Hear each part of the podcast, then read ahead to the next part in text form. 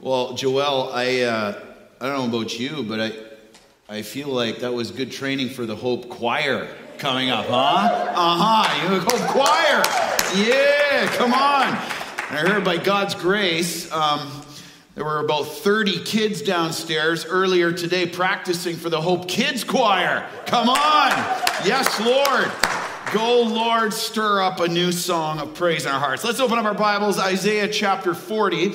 Isaiah chapter 40, verses 1 to 5. If you don't have a Bible in front of you, put up your hand. Our ushers are coming right now. We want to put a copy of God's Word in your lap. You're going to need it. We are called Hope Bible Church for a reason verse by verse, line by line through Isaiah 40, verses 1 to 5. And it is on page 347 in those Bibles the ushers are handing out. 347.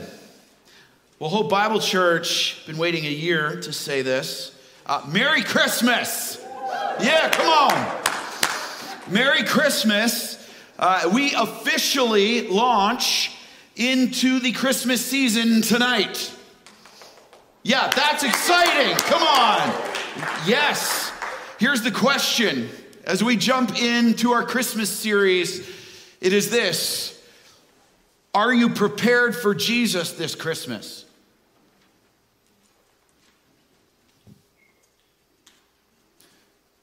Or will you miss him? Are you prepared? Are we as a church are you in your family? Are you in your heart prepared for Jesus this Christmas? Or will you, will your family, will we miss him?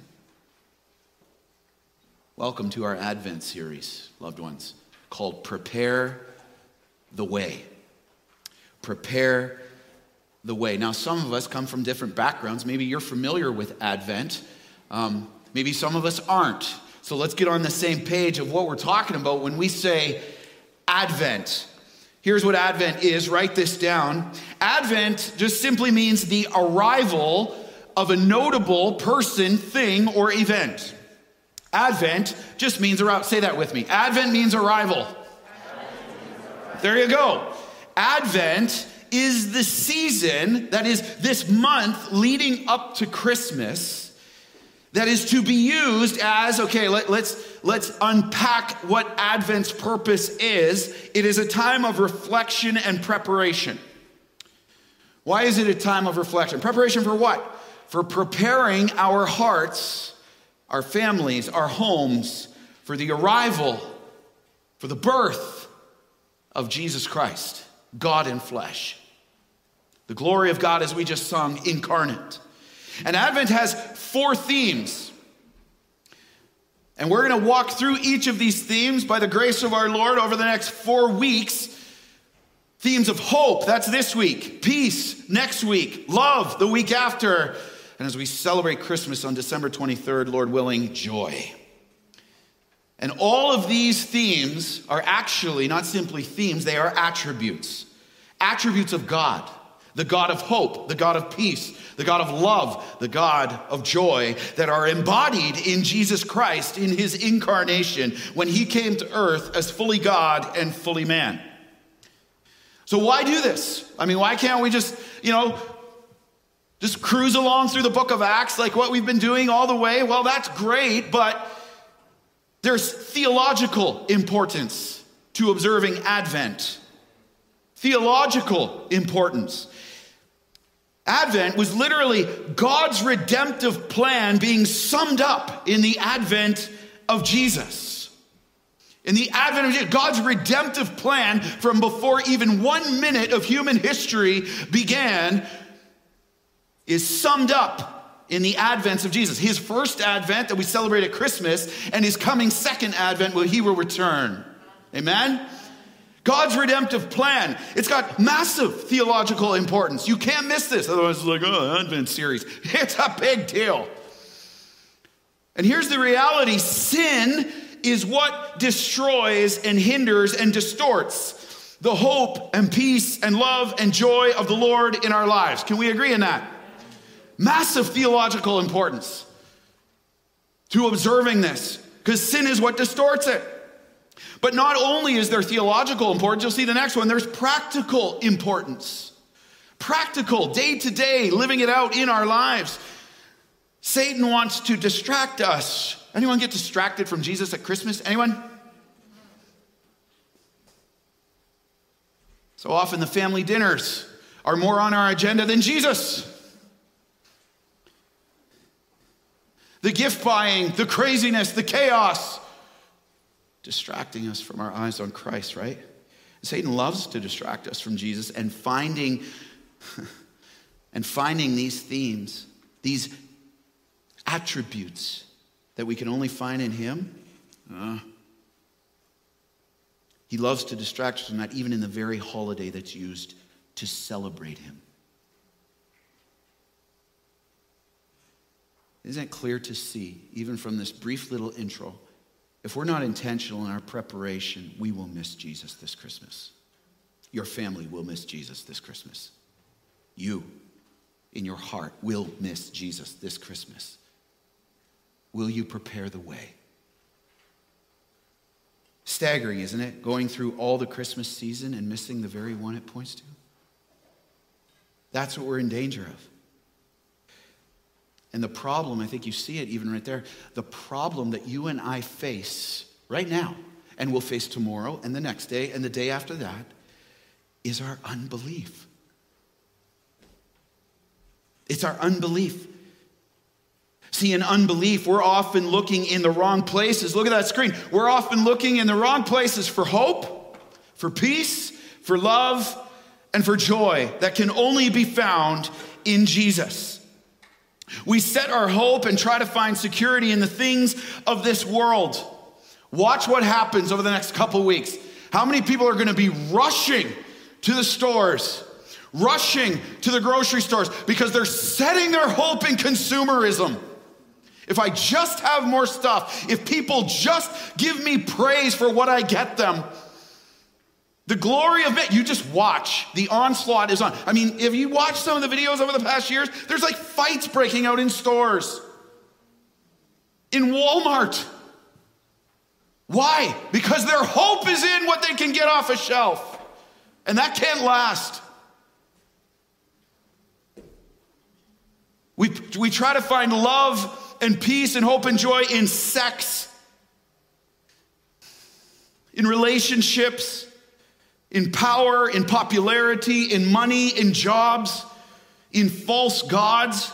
Man, talk about a season that reveals idolatry in our hearts, huh? Christmas. Wow. You and I, right there, if we're honest and we humble ourselves before the Lord right now, we're going to see, we're going to take an honest assessment by the power of the Spirit and say, Lord, I'm searching for those things in anywhere but you. See the problem? Unbelief. Trying to find security in the things of this world. And what's the result? Just like Israel in the 8th century BC, right here in Isaiah 40 idolatry. Idolatry. Leading to hopelessness instead of an unshakable hope in Jesus. Leading to anxiety and fear instead of peace. Leading to rejection and division instead of love. And leading to despair and misery instead of joy. Did you know over this next month, loved ones, I was trying to find some stats on this, but it just got really overwhelming because they're everywhere. So I stopped. But um, over the next month, credit card debt amassed alone in December will be staggering as people buy things they don't need with money they don't have to try to impress people and because they're storing up treasure in this world. And by the way, not to, you know, if there's any kids in the room, anything like that, I don't want to be like, you know, Scrooge on you or anything here. But those things that you want so bad right now, they're going to end up in a dump.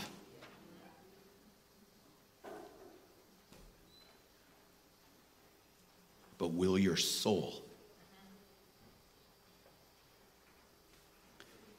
See, here's what we got to get, loved ones. Advent is so important because notice what Advent is. As we stop to pull back from all of it and to reflect and to prepare for Jesus, Advent is so important, church, because it is a strong and courageous stand of faith.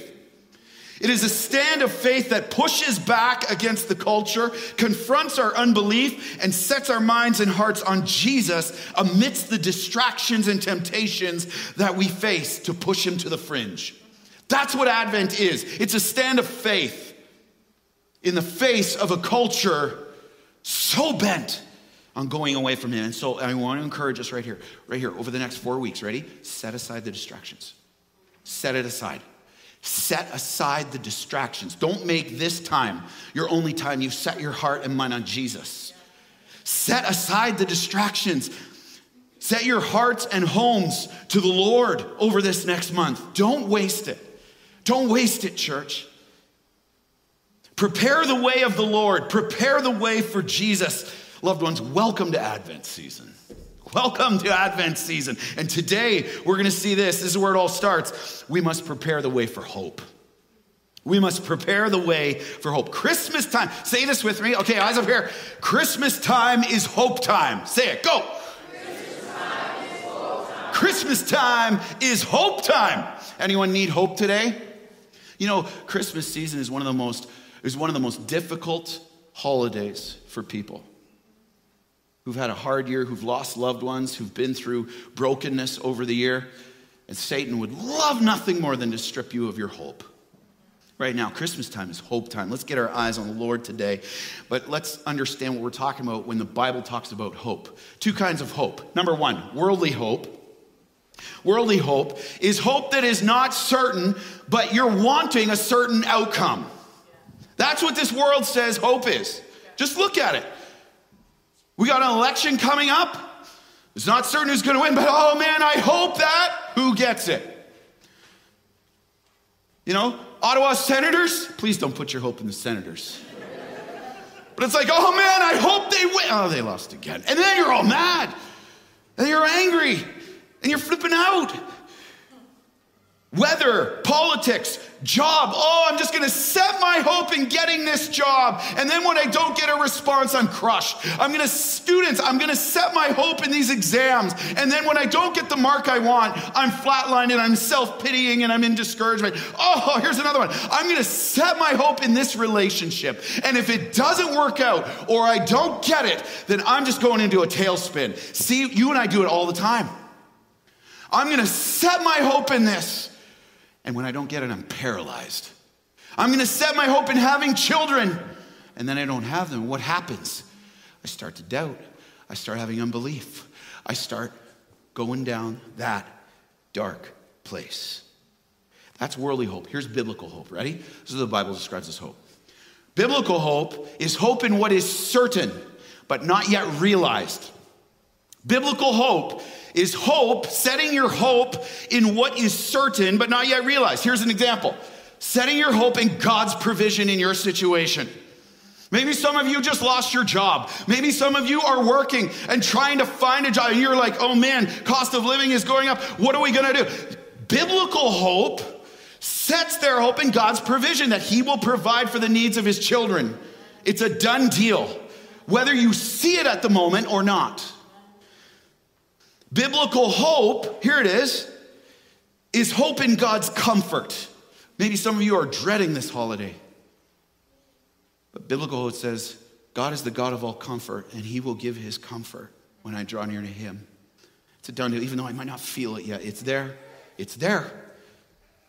If I set my hope Him. Here's another one. Biblical hope is hope in God's justice.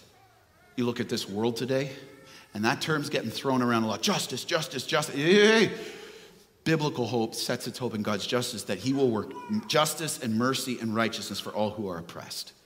Whether we see it right now or if it looks like what we think we want it to or not. God's goodness through a situation. Here's, here's one. Biblical hope sets its hope on eternity with Jesus if you are saved in Jesus Christ. Eternity with Jesus, no tears, and all will be made right. That's what is certain, but not yet realized. Question Are you living with biblical hope today? Just look at those two little definitions. Are you living with biblical hope? Does your life show that? Are you preparing the way for it every day in your heart to live in hope? How do we do it? Big idea for the text, write this down. Big one. Hope is found in God alone, so trust in Him alone for it. There it is. Hope is found in God. That flies in the face of every message of our culture. Hope is found in God alone, so trust in Him alone for it. Question What or who are you setting your hope in today? Is it going to last? Is it biblical hope? Or worldly. Here in our text today, we're going to see three truths we must believe and live out in God's power if we are to live with the unshakable hope of God and prepare the way for it each day. We have a part in this. Prepare the way for it each day in our hearts, in our lives, and in this Christmas season, ready to behold the glory of the Lord. Three truths we got to live by. You ready to go? Let's stand to honor the authority of God's word, church. Isaiah chapter 40, verses 1 to 5. Let's read this nice and loud. We need a dose of hope fuel. You ready? Let's go. God's com- comfort for God's people. Verse 1 Comfort, comfort my people, says your God. Speak tenderly to Jerusalem and cry to her that her warfare is ended that her iniquity is pardoned, that she has received from the Lord's hand double for all her sins.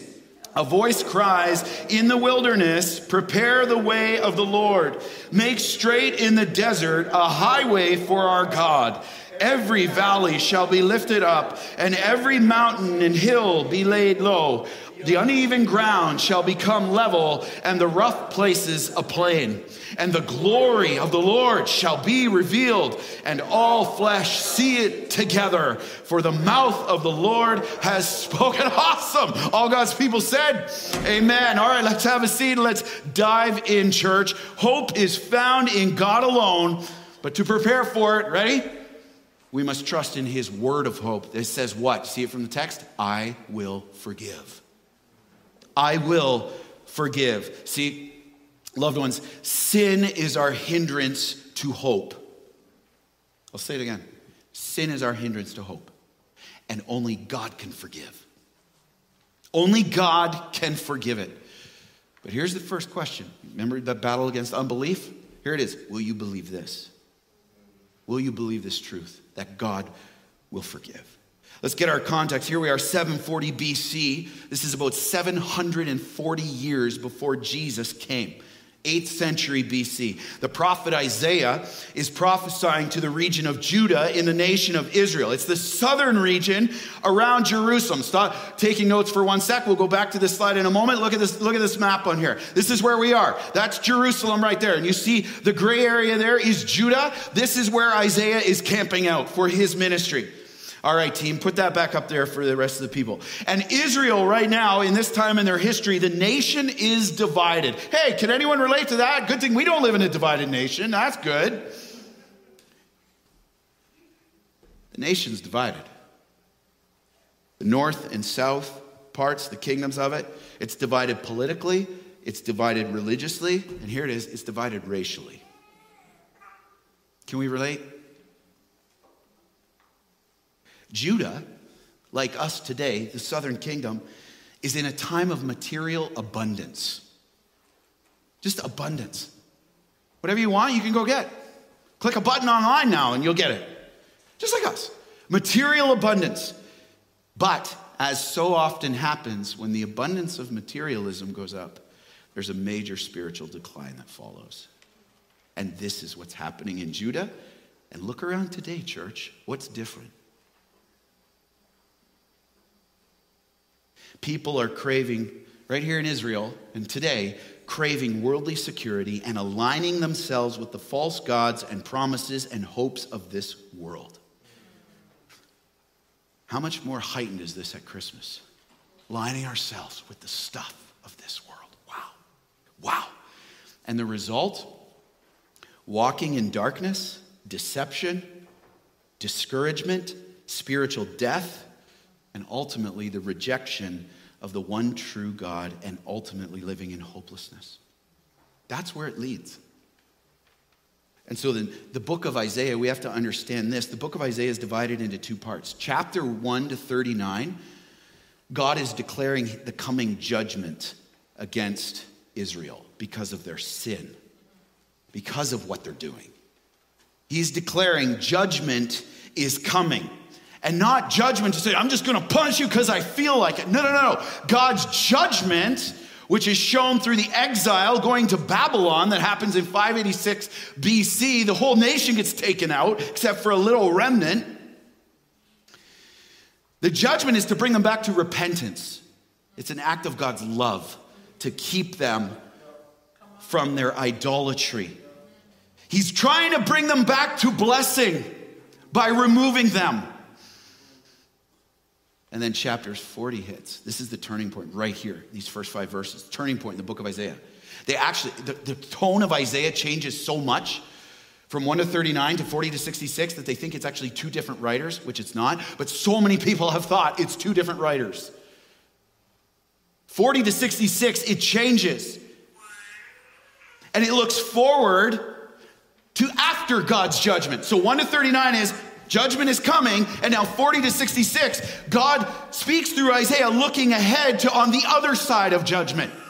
Okay? On the other side of the exile, when Jerusalem will be destroyed by the Babylonians and the Jews are living in Babylon for 70 years.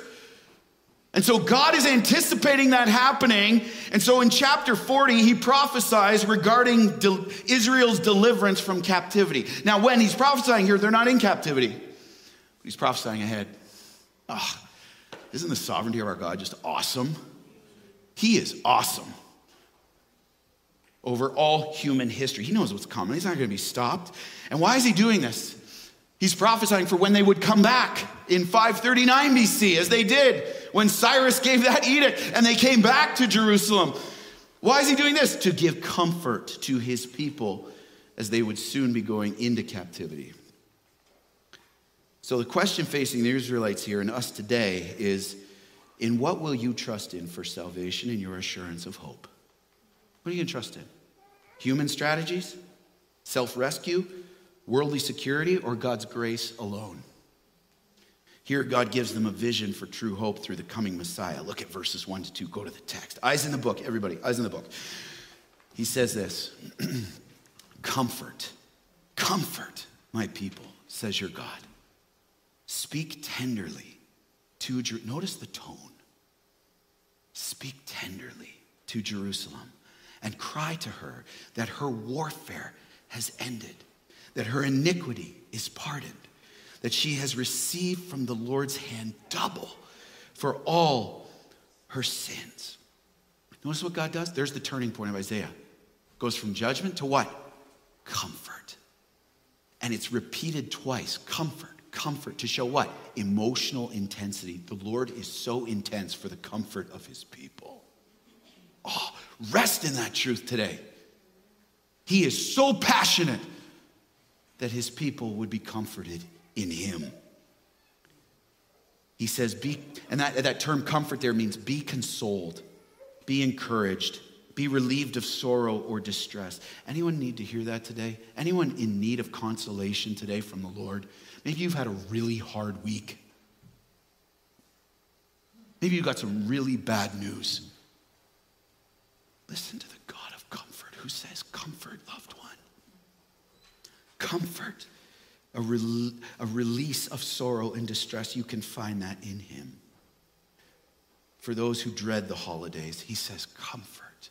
Find your comfort in me.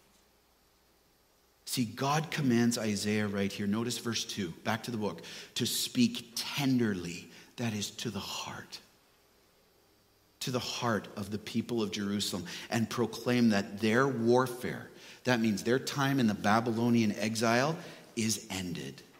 They have served their time. So God's telling them, even though they're not in Babylon yet, He goes, It's coming to it. There will be an end. I haven't forgotten you. Anyone feels forgotten by the Lord right now? He says, I haven't forgotten. I haven't forgotten. He says, He's pardoned their iniquities. Notice this that iniquity is there, their sin.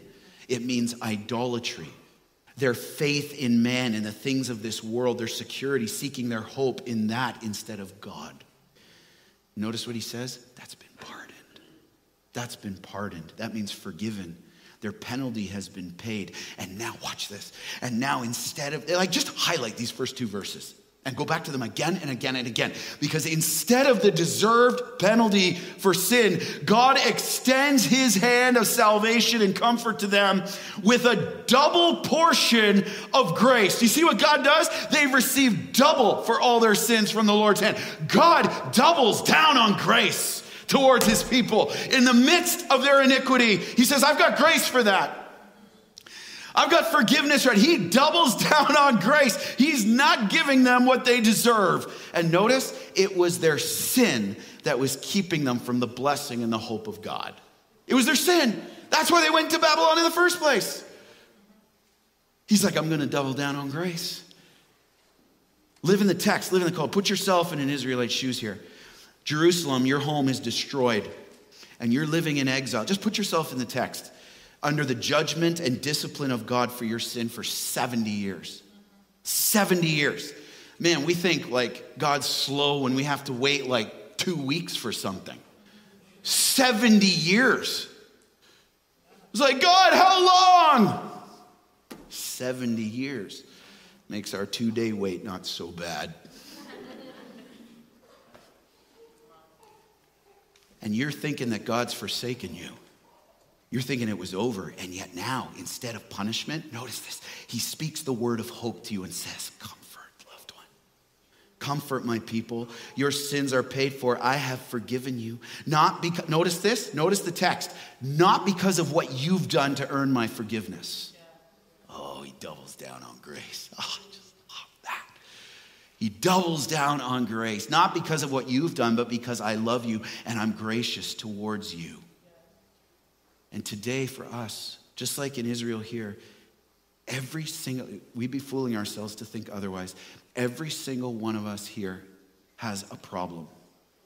But it's a problem that not a single one of us here can fix. Do you know what that problem is? Sin. The same sin that's permeating the heart of the Israelites is the same sin that's permeating our lives today. And we can't fix it on our own. And we see its impact all over, don't we? In our lives and in this world. Here's what we have to understand if we're going to walk in the hope of God. Write this down sin is your hindrance to hope. You are forsaking the hope of God by enjoying your sin so much. Sin is your hindrance to hope. The more we love, the more we cherish, the more we tolerate, the more we excuse sin in our lives, the more we forsake the hope we have in the Lord in that moment. And if we don't believe, loved ones, this is, this is Christmas right here. If we don't believe we have a sin problem, we will live with a major hope problem.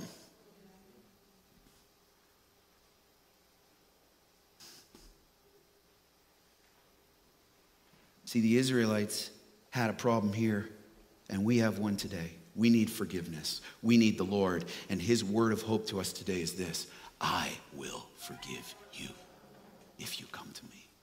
I will forgive you. See, sin is your hindrance to hope, and only God can forgive. Question Will you believe this? This is faith. This is faith time. Christmas time is faith time. This is God. Look at verses one and two. This is God's invitation to you. Just like it was to his people back then. This is God's invitation to hope for you and I.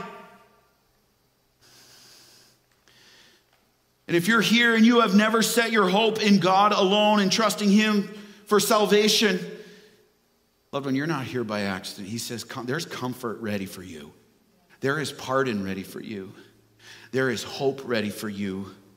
But will you believe that you're a sinner and your sin is a big deal? There's no little sin, there's no little white lie.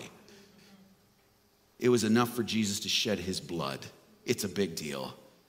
and that you're in need of a Savior and that only God can pardon your sin. And all your stuff, your success, your efforts, your reputation, your false religions, other people cannot save you. Only the grace of God can, and He's ready to double down on that with you. Give you what you don't deserve. And maybe you, like Israel, you might believe the sin is too deep. They thought God forsaken them. Their sin was too deep. It's been going on for so long, and there's no hope for you because God has forsaken you, doesn't love you, and He won't forgive you. And I want you to hear in this Christmas season His word of hope and comfort for you. He says, I will forgive. I will. Forgive. There's nothing that you've done that puts you too far gone from my forgiveness and grace. I will forgive you. Will you believe it? And, brothers and sisters in Christ, if you do believe this, and you have trusted in the Lord for your salvation, let me ask you the question as I have been chiseled on over the last two weeks with this what sin is hindering your hope in the Lord right now? What's hindering your hope in Him?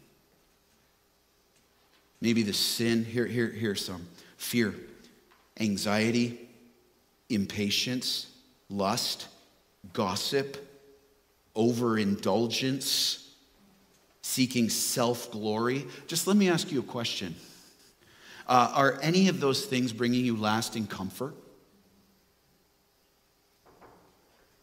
Hmm? No way. Why? Because here's what we have to understand, loved ones. When we struggle with anxiety, we struggle with fear, we struggle with lust, we struggle with impatience and anger. You know what? It's not ultimately an anger problem. It's not ultimately an anxiety problem. It's not ultimately a fear problem. You know what it is? It's a hope problem. Because what you've done when that anxiety, we live in that and it cripples us. And what happens in those moments is what you've done is you've taken away your hope that is certain in God and put it in the things that aren't certain, but you're just trying to hope for the best outcome. Of course, you're going to be anxious. Of course, you're going to be afraid. What will this person think? Or what if I don't get the kids? Or what if I don't get a spot? Where's your hope? It's a hope problem. Hope is, yes, yes, yes. We need to deal with the anxiety. We need to deal with the fear. We need to deal with the anger. We need to deal with the impatience and repent of that and bring that before the Lord. But that's the fruit. The root is hopelessness. Where's your hope?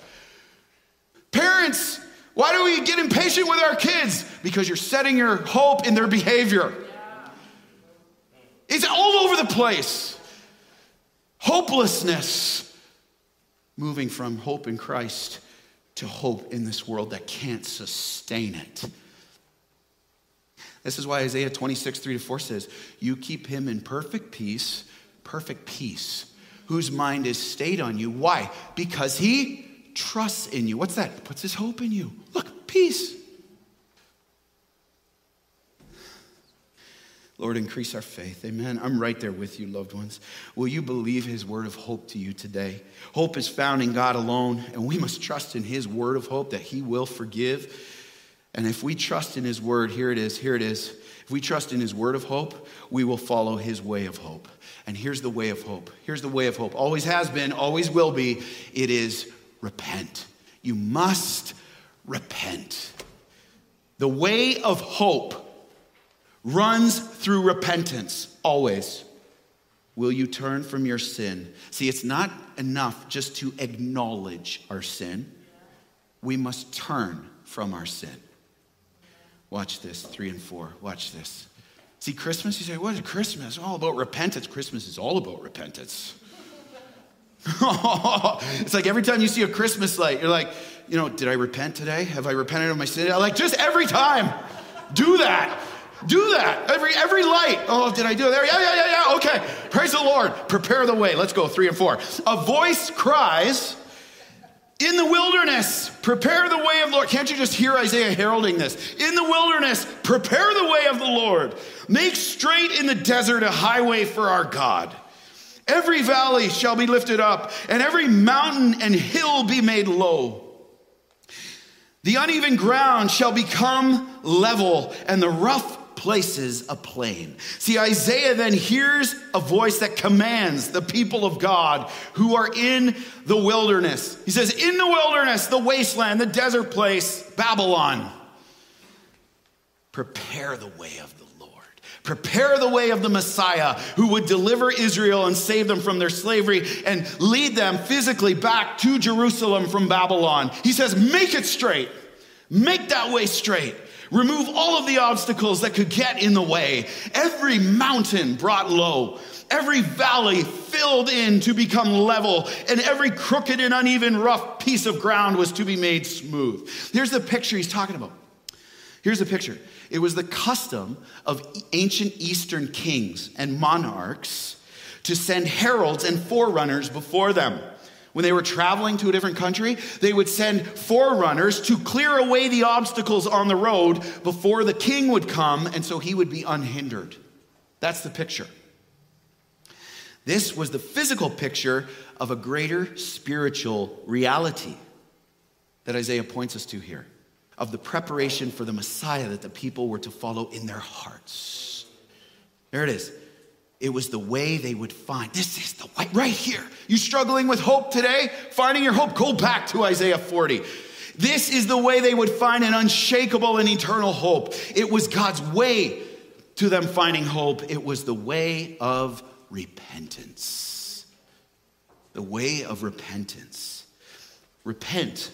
Repentance means this it's a change of attitude about your sin a change of attitude about it. It's seeing it how God sees it and turning from your sinful ways. Actually, it means 180 degree turn. You're literally walking in your sin this way, and then it's like, boom, you're walking towards the Lord.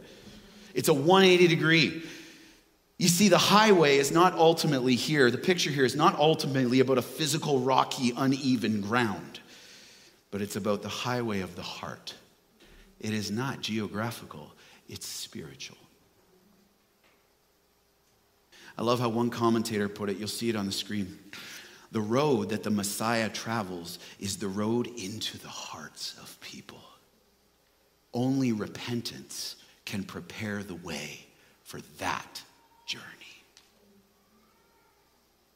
Sin is your hindrance to hope, is my hindrance to hope.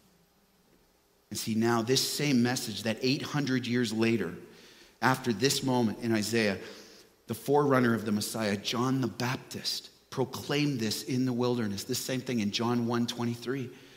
He fulfilled this prophecy by calling the people of Israel to repent of their sins. Why? Because the Messiah, Jesus Christ, was coming and they needed to be ready. So here's this picture. Don't miss this. I'm just going to let these hang there and let you look at them for a little bit and let the truth of what we just read in verses 3 and 4 soak on your hearts and minds as you see this. Here's a picture of the unrepentant heart Isaiah gives.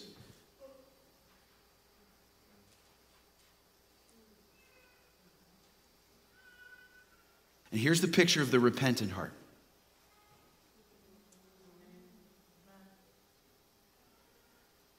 Hey, hey, hey. Which one's yours? Just look.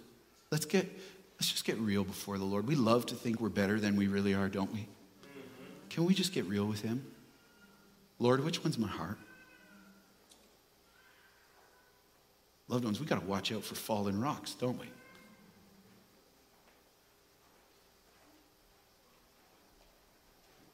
Which one's yours?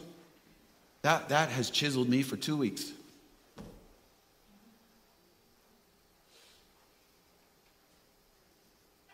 And loved ones, if anyone thinks they're without sin, let's just hear what the Bible has to say. We deceive ourselves. And the truth of God is not in us. Proverbs 4:23 says, "Guard your heart with vigilance, for from it flow the springs of life." Which one's yours? Leave that up there, okay, team, please? The way of hope runs through repentance. Will you turn from your sin? Hear the word of the Lord. Repent now. Repent. What are the sinful hindrances, the mountains, the valleys, the crooked ways that are blocking the highway of your heart from the Messiah today? from being filled with Him and the hope He's offering to you. Maybe like Israel, let's just help. A few things help get us going. It's your unbelief. Maybe even your unbelief in the need for Messiah. You're like, I just came because I got invited. I don't need a Messiah. Really? God of the universe says otherwise. Maybe it's your unbelief that you even need a Messiah. Or if you're saved in Jesus Christ, listen, maybe it's an unbelief in his work, in his word, and in his promises. Watch for falling rocks. Maybe it's that sin pattern that's in your life the gossiping, the slandering, the false religions, the pornography, the drunkenness, the impatience, the lust, the arrogance, the worry, the fear, the anxiety. What is it?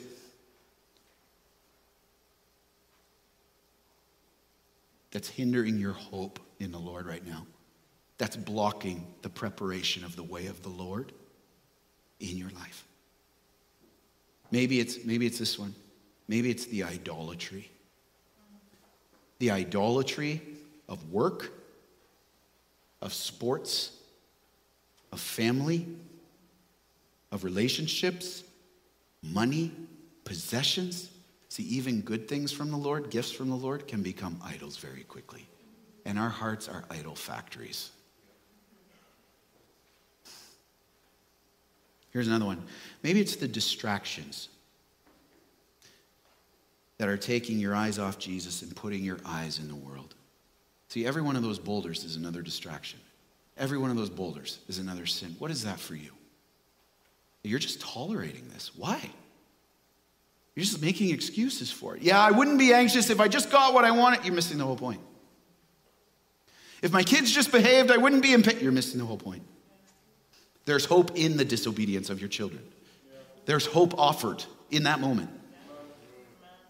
You don't wait till the behavior changes. Why do we want to parent kids that don't need parenting? I don't get that. Four boys later, I still don't get it and I still fall victim to that. What's blocking your heart? Are you preparing the way for the king? He will come. Loved ones, repent, level the path, make straight the crooked places, prepare the way for the Messiah. Jesus will come. And he's bringing with him eternal hope, but your sin will hinder you from living in forgiveness and in that hope because you're putting it in other places you won't find it in. Will you turn from it and prepare the way for him this Christmas? What active step, what active step do you need to take today, individually and in your family? In your families right now. And men, in your families, special call out eyes up, guys, eyes up. In your homes, you lead the way in preparing the way. You lead the way in preparing the way. Don't put that on your wife. Don't put it on your children. You lead the way. You've been entrusted with them for the glory of our King. Stand firm. Don't let your job push that to the sides. Don't let your hobbies get off the video game console and get in God's word with your home. Because at the end of the day, guys, that's all that's going to matter. It's not going to be what level you got to in Fortnite. It's not going to be how well you did at your career. What's going to matter is the soul of your wife and your children. Prepare the way, lead the way, and Jesus will come. Love you guys. Come on. Let's go. Hope is found in God alone. We got to trust in His word of hope that He will forgive, His way of hope, of repentance. And as we trust Him for forgiveness, let's land this right here. We repent of our sin. We must believe in this, His work of hope. If we don't believe in the work of hope, we're not going to repent in the way of hope. We must believe in His work of hope. And what's that? Jesus will come. Jesus will come. Jesus is God's promised hope for the world question, the question of Christmas. Will you believe in him? What will you do with Jesus today? Look at verse 5. This is a crescendo. This is amazing. Go to the book. Verse 5. And the glory of the Lord through a repentant heart, look what happens. Look at the promise. And the glory of the Lord shall be revealed. He shall be revealed. That's a done deal. That's a promise. And all flesh shall see it together, for the mouth of the Lord has spoken. See, Isaiah then proclaims God's promise for those who repent of their sin and set their hope in him. What's the promise? Go to the text. The glory of the Lord shall be revealed to them. What's the glory? What's that term glory mean? We have this kind of a vague idea of God's glory. Glory just simply means this. The Hebrew word is kavod, and it means all of God's attributes summed up.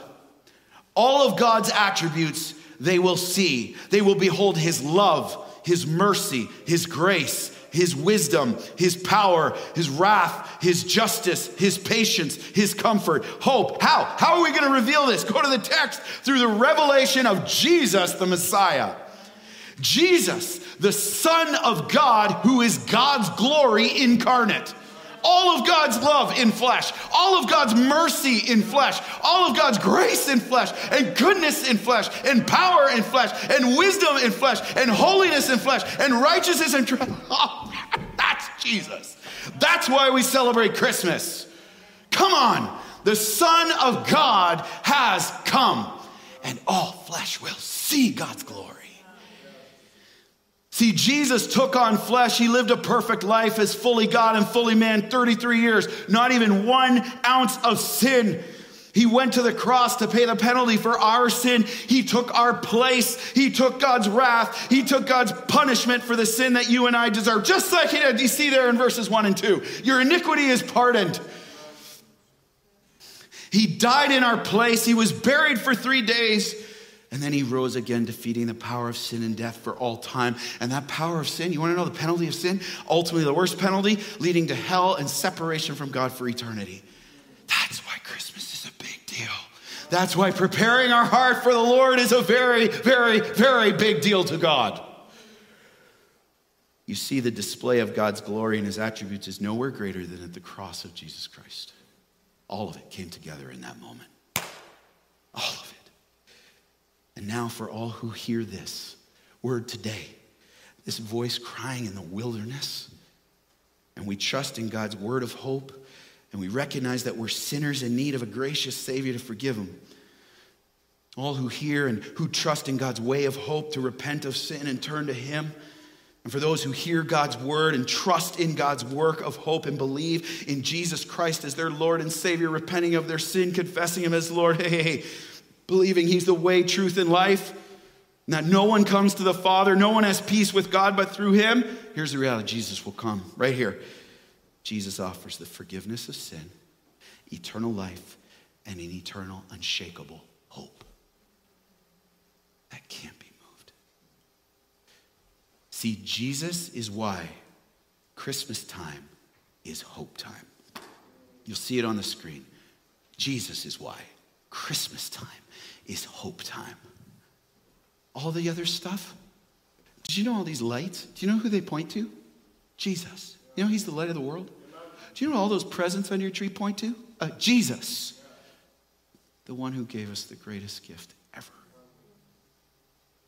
And who was our greatest gift. Prepare the way for him. Jesus is God's promised hope for the world. Decision time. Will you believe in him? Remember this one more time. See it on the screen a big idea. Jesus, hope is found in Jesus alone. So trust in him alone for it. And it's only fitting, it's just only fitting that if we're going to set our hope, we're going to have our hearts prepared this Christmas, preparing the way for the Lord, we come to the Lord's table in communion. This is a table of preparation. This is a table of reflection. This is a table of hope and reminds us of the forgiveness that we have in Jesus Christ if we have repented of our sin and confessed Him as Lord. And the two elements we remember Christ with today are this the bread, which represents Christ's body that was crushed for us, and the juice, that represents his blood that was shed for us for the forgiveness of sin and eternal life. But here's what we need to understand. This is the way of hope. Watch this. 1 Corinthians 11, 28, 29. Pay attention. This is a sacred moment right here. I know it's all the shuffling, things like that. Okay, okay, okay. Listen. Let a person examine himself then. Say, Search me, God. And so eat of the bread and drink of the cup. For anyone who eats and drinks without discerning the body, eats and drinks, is a big deal, judgment on himself. We don't come to the table flippantly. God's grace is not given to us to go on sinning. He gives it to us to be able to kill that sin in our lives by His power for His glory. So, in these next few moments, I want you to be still. Let's just be still right now. It's time to reflect and time to prepare. Close your eyes. Be still. Kids, eyes, head, eyes closed, heads bowed, and pray along with David Search me, O God. Right now. Where's that hindrance to hope? Where's that highway of my heart blocked with sin that I'm enjoying? I'm making excuses for. Search me, oh God, and know my heart and test my anxious thoughts and see where the offensive ways are in me. Where is it, Lord? And lead me in the path everlasting, the path of eternal hope that I am forsaking by clinging to that sin. And as the Holy Spirit reveals these things, loved ones, right in your seat, take time to repent. Right there. Prepare the way. Prepare the way. Make level the valley. Remove the crooked places. Let the mountains of pride and lust and idolatry be brought low.